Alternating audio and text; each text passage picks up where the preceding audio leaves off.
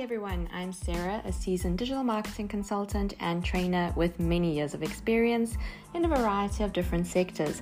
I work mainly in strategy and one to one training, helping my clients grow their businesses online with the use of digital marketing channels. I also know that we definitely spend a lot of time online and have some fun tales and ideas on how to best use platforms, apps, or devices during work hours and how to manage them during your time off. Let's dive right into the first episode.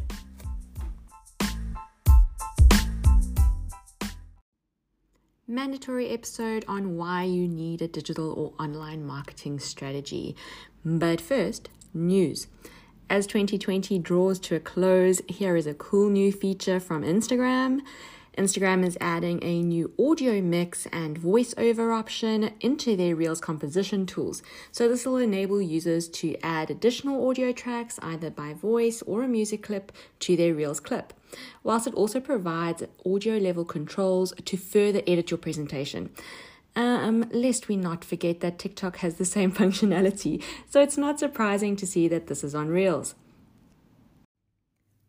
that's the news done. To the main topic we go. So, why is a digital marketing strategy so essential for your business? Well, in short, it gives you a sense of direction. Creating a strategy will help you to identify what makes your product or service unique. It also helps you on how to get your message out to your audiences through a variety of digital channels. A thorough approach to creating the strategy can effectively reveal new opportunities and expand your reach with less wasted time and spend. Super important. Focusing on a specific audience and identifying that audience's needs, interests, and pain points will help to deliver a more successful plan in accomplishing your marketing objectives. So, what do you need to create the most basic strategy? Okay, first thing is first. Good old Excel is your friend here.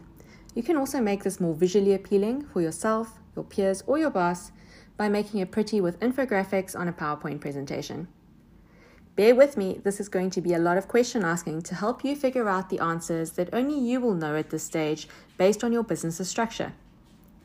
You're going to define your objectives, make sure that your business objectives align with your marketing and then your digital marketing objectives. Include your short term and long term goals here.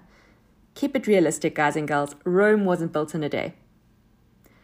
Your audience. Specify the audience you want to target by location, interests, and age.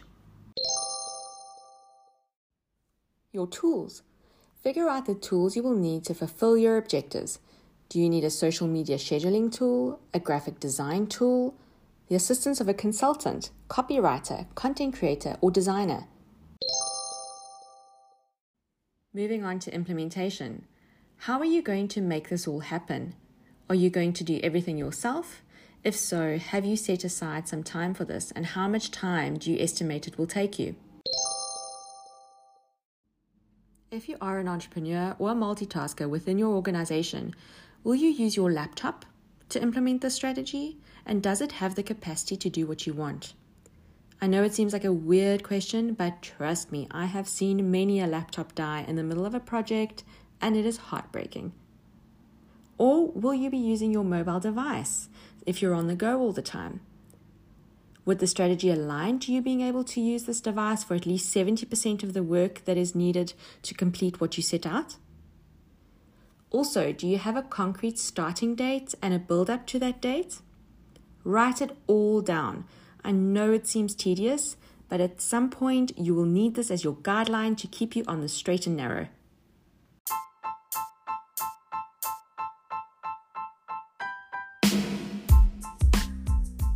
Hope you enjoyed this first, yet rather serious episode. Now that I have bombarded you with contemplative questions, you'll definitely need a glass of vino.